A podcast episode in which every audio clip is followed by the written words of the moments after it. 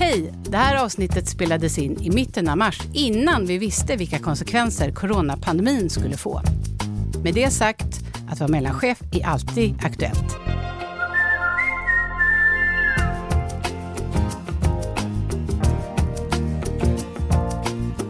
Funderar du på att bli arbetsplatslektör? Nej, jag tänkte väl det. För det är ett yrke som för länge sedan försvunnit. En arbetsplatslektör var en man som arbetarna i 1800-talets tillverkningsindustrier betalade för att sitta på arbetsplatsen och läsa högt ur dagstidningar, magasin och romaner. Helt enkelt för att göra det monotona arbetet mindre tråkigt. Som en levande ljudbok helt enkelt, som man dessutom kunde prata med om man hade det behovet. Men sen kom radion och arbetsplatslektörens roll i arbetslivet var slut. Många yrken har försvunnit de senaste hundra åren. Mjölkbud, bödel, telegrampojke, växeltelefonist och råttfångare, tack och lov. Och på senare tid har maskinskrivare, korrekturläsare och montörer också fått allt mindre att göra. Och nu står nya jobb inför utrotningshotning. Fotomodell sägs vara det yrke som har sämst potential att klara sig i framtiden när man istället kan göra den perfekta kroppen digitalt. Och lika bra kan det tyckas kanske. Men det här påverkar även andra yrken och utbudet av jobb. Närmare bestämt 2,5 miljoner jobb i Sverige är på väg att försvinna eller omvandlas enligt siffror från Dagens Industri.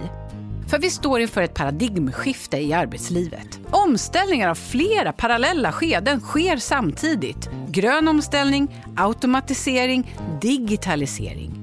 Nu gäller det att hänga med, både som chef och företag. Eller, eller ja vadå?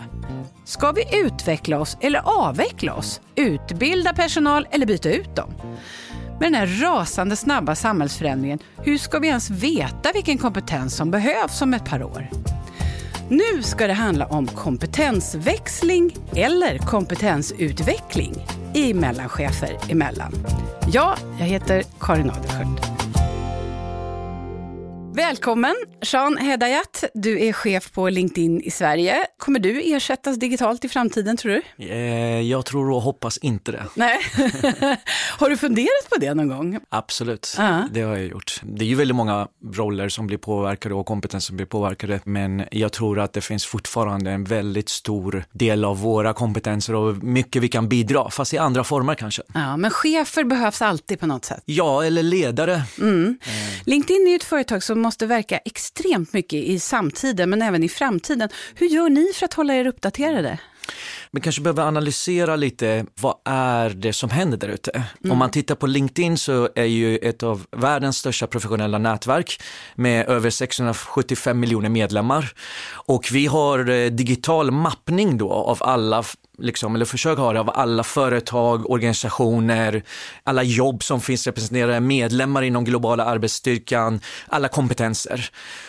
Och det genererar ju ofantligt mycket data. Ja. Så data är ju det, liksom, det absolut vi, vi kollar mest på och insikter man kan driva från data. Mm. Och eh, om man tittar på det senaste utvecklingen så ser man att det är ett jättestort teknikskifte. Eh, fjärde industriella revolutionen som är så pass stor inverkan att eh, till och med i World Economic Forum i Davos där alla världsledare samlas så pratar man just om det här hur stor inverkan det kan ha på världsekonomin. Mm. Och där pratar man om att inom fem år så är en tredjedel av våra nyckelkompetenser som kommer förändras. En tredjedel? Mm.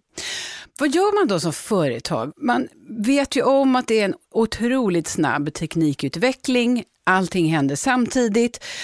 Men sen sitter man där som eh, HR-chef kanske för en personal där man just ser att det behövs mycket omvandling. Swedbank, Ikea, Dagens Nyheter och Plantagen, ja, det är bara några av de stora företag där Henrik Fontin har arbetat som HR-chef. Och genom åren har han lärt sig vad som fungerar bra och mindre bra när det gäller att rusta företag för framtiden. Och också om hur det är att sitta mitt i när stora förändringar är i görningen. Malmö central, 65-70 000 besökare per, per dygn. Henrik Fontin och jag står vid en legomodell av Jernhusens verksamheter. Henrik har varit HR-chef på Jernhusen i ett och ett halvt år, men har jobbat med företagsutveckling i många år och hjälpt många stora bolag att driva igenom organisatoriska förändringar. Det är lättare att skapa ett engagemang för förändring i en organisation som faktiskt har det kämpigt och jobbigt. Men en organisation som är ganska välmående men som ändå måste ställa om på grund av någonting. Det är långt mycket värre. Jag har haft ett par konkreta upplevelser av att här måste vi göra en förändring för annars så dör vi. Eh, ett var ju när jag var på Dagens Nyheter och var personalchef där. Eh, när vi stod inför det faktum att nej, men det finns ett slutdatum när pengarna är slut. Det var så vi, vi, vi uppfattade situationen, det så vi räknade. Och att kommunicera det och säga att nu måste vi göra den här förändringen på grund av någonting. Annonsmarknaden viker, eh, människor, eh, kunder, konsumenter, läsare, vad vi nu väljer att kalla dem, går från, från en modell till en annan modell och, och såklart följer annonspengarna med. Vad innebär det för vår organisation? Henrik tycker att en av de viktigaste pusselbitarna i en omorganisation, eller en kompetensväxling, är att hela tiden kommunicera till de anställda vad som händer och att kommunicera på rätt sätt. Men även om jag ställer mig på, på ett podium och informerar och säger att nu ska det här ske tillsammans med de personer som är inblandade vid den tidpunkten. Första informationen, det är inte nödvändigtvis att den når alla. Det kanske inte ens andra, eller tredje eller fjärde, utan femte gången. Men ändå. Och då måste jag också fundera på, men vad är det jag talar om om en person ställer samma fråga fyra gånger och ställer samma fråga hela tiden och jag svarar på samma sätt, då är det någonting som jag gör fel när jag presentera det. För då, då har ju uppenbarligen inte informationen trillat in. Eller kanske man inte vill höra såklart. Eh, eller vill förstå. Jag tror också när vi pratar om arbetsliv och yrkesliv eh, och de rollerna som vi har i en organisation. Bara för att jag vid en tidpunkt var helt klippt och skuren för en roll så betyder inte att jag är det fem år senare. Bolaget har utvecklats, jag har utvecklats, organisationen har förändrats och med, idag har vi en ganska hyfsat hög förändringshastighet i, i samhället runt omkring. Det kommer in nya roller, det kommer in nya sammanhang, det kommer in nya perspektiv. Och hänger jag inte med i det, men då kanske man också får acceptera att men nu är det läge att göra någonting annat. Och det bästa som kan hända det är väl att man har medarbetare eller en chef eller ett team omkring sig som vågar säga så här, vet du vad Sebastian, nu är det dags för dig att göra någonting annat. I Henriks position har han ett stort ansvar uppåt, såväl som nedåt i organisationen. Jag undrar om han upplever det som en press, att behöva tillfredsställa båda sidor. Att bejaka pressen eller eh, trycket eller eh, energin underifrån, den, den kan man liksom snarare kanalisera den på ett bra sätt. Då är det väldigt bra. Press uppifrån vad det nu innebär. Om min chef har en idé, eller en åsikt eller min, min, eh, min styrelse eller min, min, min ledningsgrupp eller vad det nu är. Det är väl för att man ska uppnå ett visst resultat inom en viss tid. Då får man ju antingen bestämma sig för att ja, men jag tror på det. För då är det, så, då är det ingen press längre, då är man en del av det. Annars får man ju faktiskt ta sin mats ur skolan och säga nej men det här är inte för mig. Den här organisationen utvecklas åt ett håll som inte jag vill vara med i. Det finns andra ställen att jobba på. Det kan även förekomma press utifrån en organisation. När Henrik jobbade för DN var det mycket skriverier i tidningarna om omorganisationen som skedde då. Det är jobbigt att vara i de situationerna, absolut. Pressen eller utmaningen för mig själv där, det var ju snarare, ja, men okej, är vi överens om de här besluten som vi fattar? Ja, bra.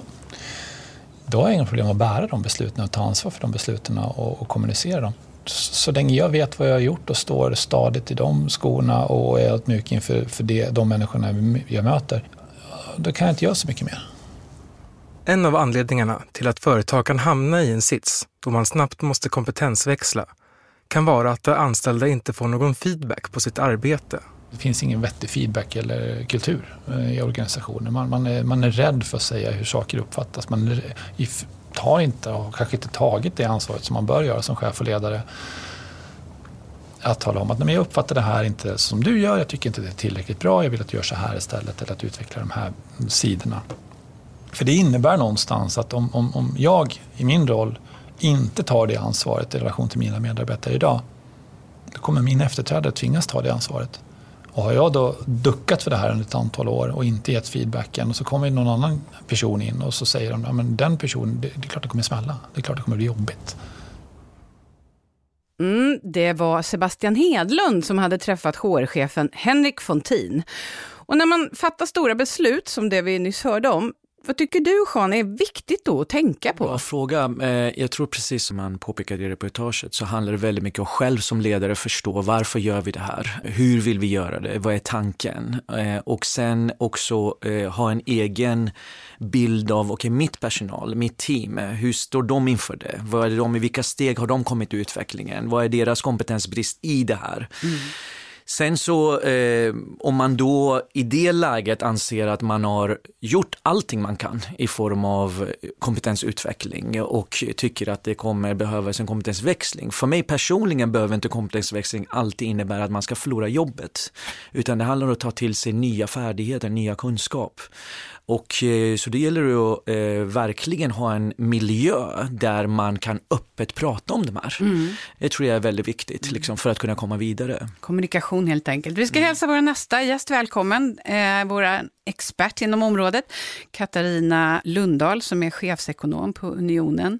Hej välkommen. Hej, tack. Vad tänker du när du hör kompetensväxling eller kompetensutveckling? Tidigare tror jag att det har varit så ofta att om man blir flyttad på vid en omorganisation så är det lite stigmatiserande. Man blir flyttad bort till något hörn, till någon obskyr verksamhet och så. Men idag så är det ju så att det går ofta inte för företag att bara säga upp och anställa nya, för de där nya kompetenserna finns oftast inte. Mm. Så att man behöver en ny inställning till att flytta om sin personal, där det inte är stigmatiserande utan en möjlighet och att eh, människor faktiskt kan flytta till saker som inte är direkt angränsande till det de har gjort innan.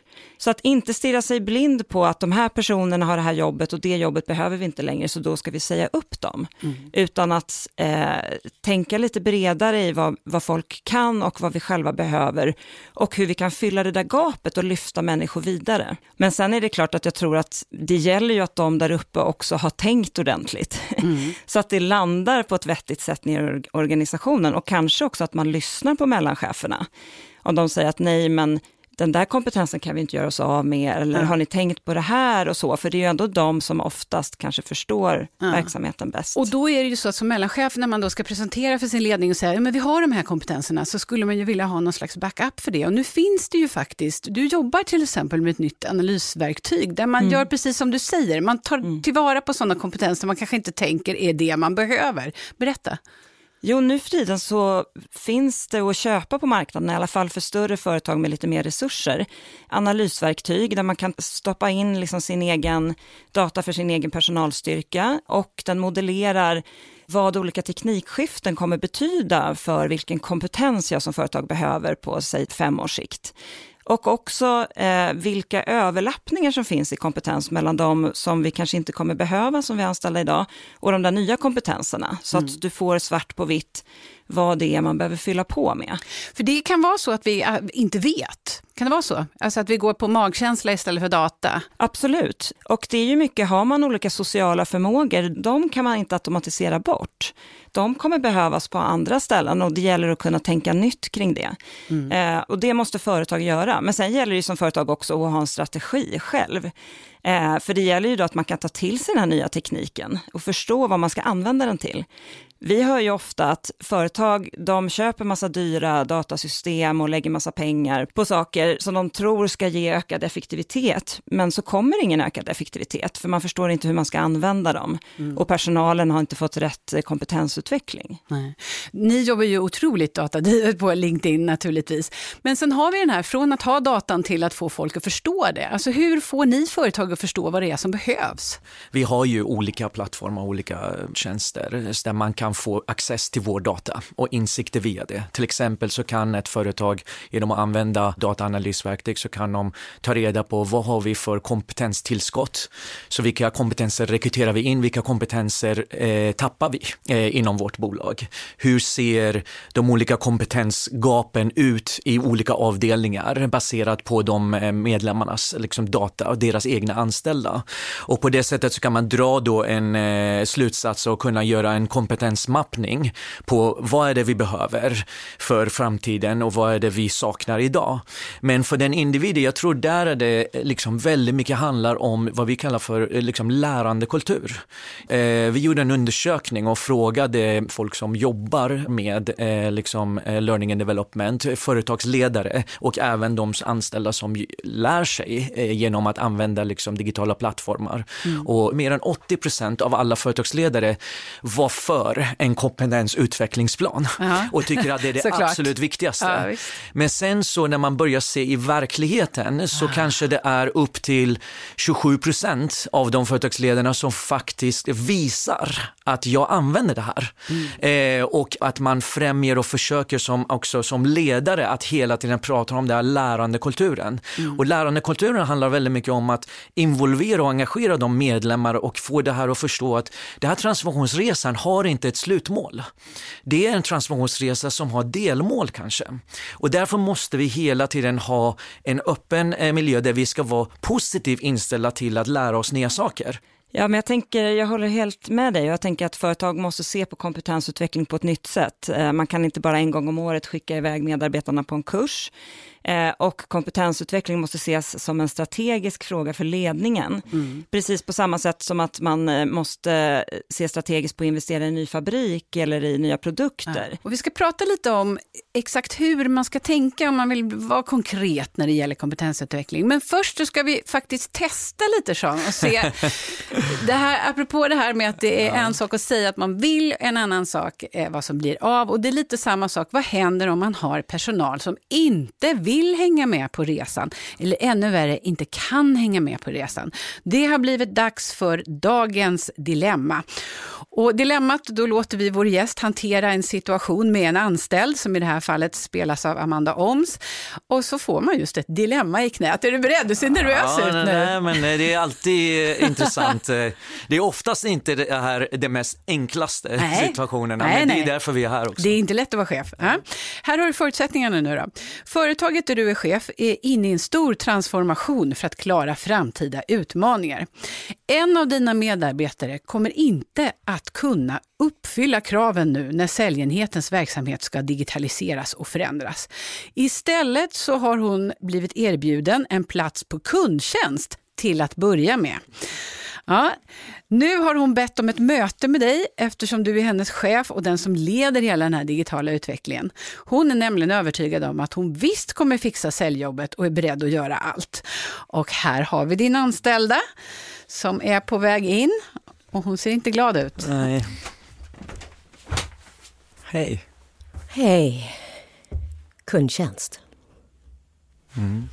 Har du någonting emot mig personligen? Nej, det gör jag absolut inte. Är det för att jag är kvinna kanske? Över 50? Har du funderat på om du skulle kanske beställa färdtjänst på en gång, eller? Förstår du, jag har jobbat som säljare i 20 år. Jag är säljare.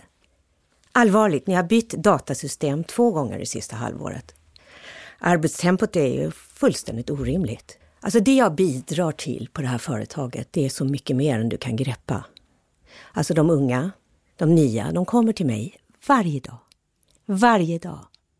Och jag bidrar med någonting som ingen annan kan. Mm. Kundtjänst. Jag förstår Amanda din frustration eh, och eh, jag är väldigt glad att vi kan ha den här öppna dialogen för det är väldigt viktigt för mig och eh, för det första förstå hur du känner i det här. Det är en stor förändringsresa som vi håller på att gå igenom.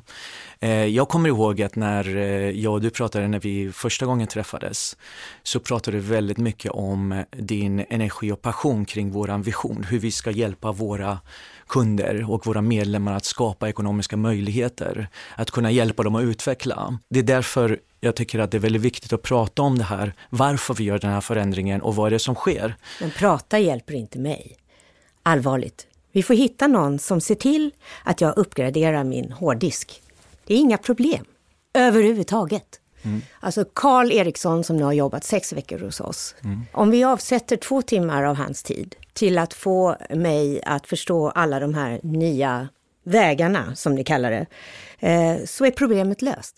Jag menar, vi måste bara ta lite perspektiv till det hela och tänka på varför vi gör det här och vad är det vi efterfrågar. Både du och jag vet att vi har gjort det här redan i fyra andra utbildningstillfällen och resultatet har varit samma. Vi som människor utvecklas och det är inte fel att utvecklingen tar lite längre tid. Men i dagsläget så upplever jag att vi har tillsammans försökt att göra det ett par gånger. Vad jag skulle gärna vilja göra, det är att det handlar inte om vad du inte kan och kan. Det handlar om att just nu så skulle vi behöva otroligt mycket mer av din hjälp och din erfarenhet inom vår kundtjänstorganisation. Du har väldigt mycket erfarenhet utav vår säljorganisation. Du har väldigt mycket erfarenhet utav vår marknad. Både du och jag vet att i vår kundtjänstorganisation så har vi idag en väldigt stort gap i form av förståelse av vår marknad. Och absolut, vi skulle kunna här, och jag förstår från din sida att du kanske känner att det här är någonting som inte har riktigt med dig eller oss och din kompetens att göra, men tvärtom. Jag ser så här att genom att du kan bidra och hjälpa oss med din erfarenhet och den kompetensen som du har och kunna applicera och leda den här transformationen även inom vår kundtjänstorganisation men vänta det... nu här, alltså, jag kommer ta det erbjudandet. jag bryter där skulle jag precis säga. Tack så hemskt mycket Amanda. Alltså jag, hur känns det här? Det känns eh, självklart väldigt, eh, det blir ju en väldigt eh, isolerad situation. Ja, jag tyckte I... du gjorde det jättebra måste jag säga. Ja, jag är jag helt, eller hur, vad, vad, säger du? Ja, men jättebra jobbat. Det, man måste ju vända det här till något positivt och det mm. lyckades mm. ju du med. Alltså att, det här med möjligheterna och ta tillvara hennes kompetens, det var snyggt gjort.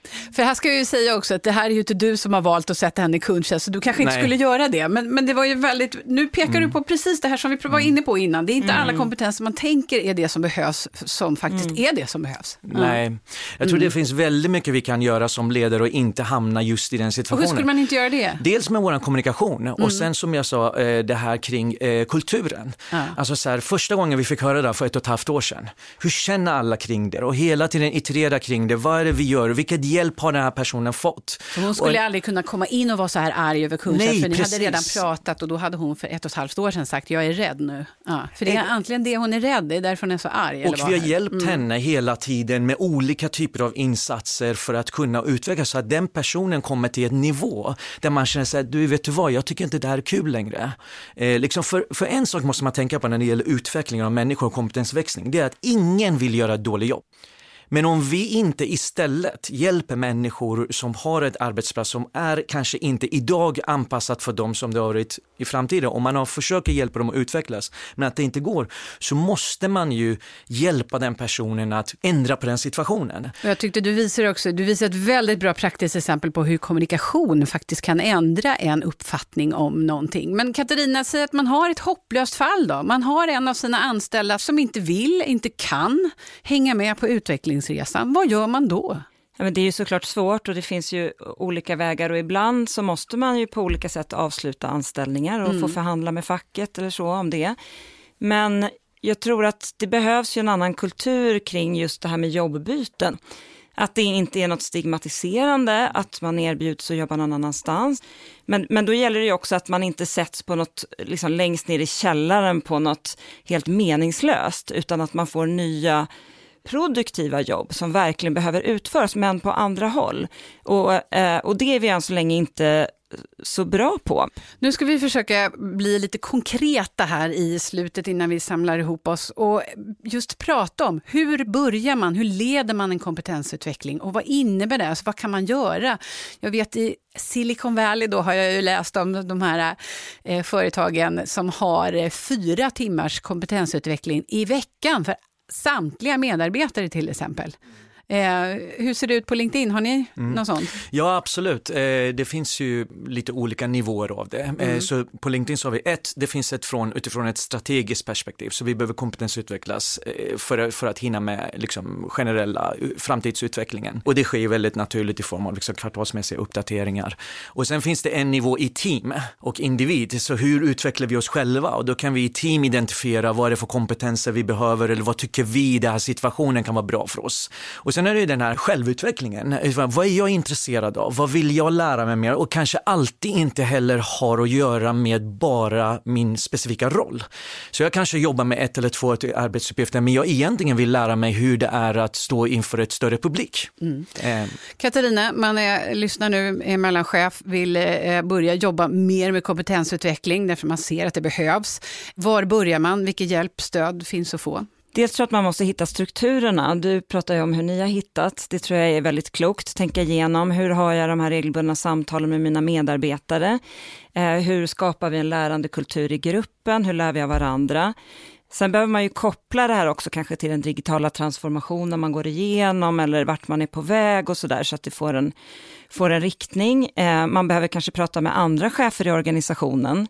Hur gör ni? Dela erfarenheter med varandra och kanske det strategiska tänket måste finnas med.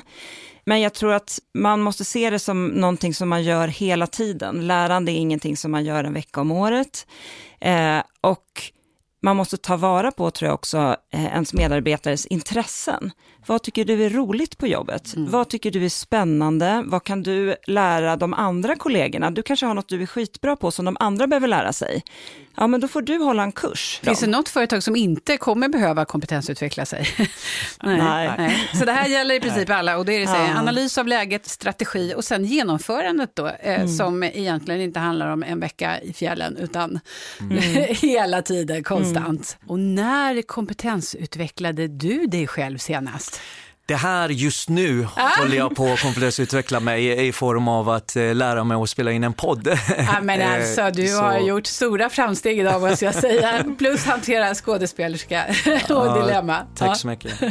Stort tack hörni för att ni kom hit båda två. Jean Hediat som är chef på LinkedIn Sverige, Katarina Lundahl, chefsekonom på Unionen. Reporter i det här avsnittet var Sebastian Hedlund. Säljaren som desperat vill ha kvar sitt jobb spelades av Amanda Oms. Tekniker Eva Gustav Sandén, producent Andreas Wiklund och jag, jag heter Karin Adelsköld. Mellanchefer emellan produceras av produktionsbolaget Filt Hinterland på uppdrag av Unionen. Och vill du veta mer om podden eller om Unionens medlemskap för chefer besök unionen.se snedstreck mellanchefer bindestreck emellan. Och glöm inte att prenumerera på oss i din poddspelare så du inte missar nästa avsnitt. Ha det bra! Toodaloo!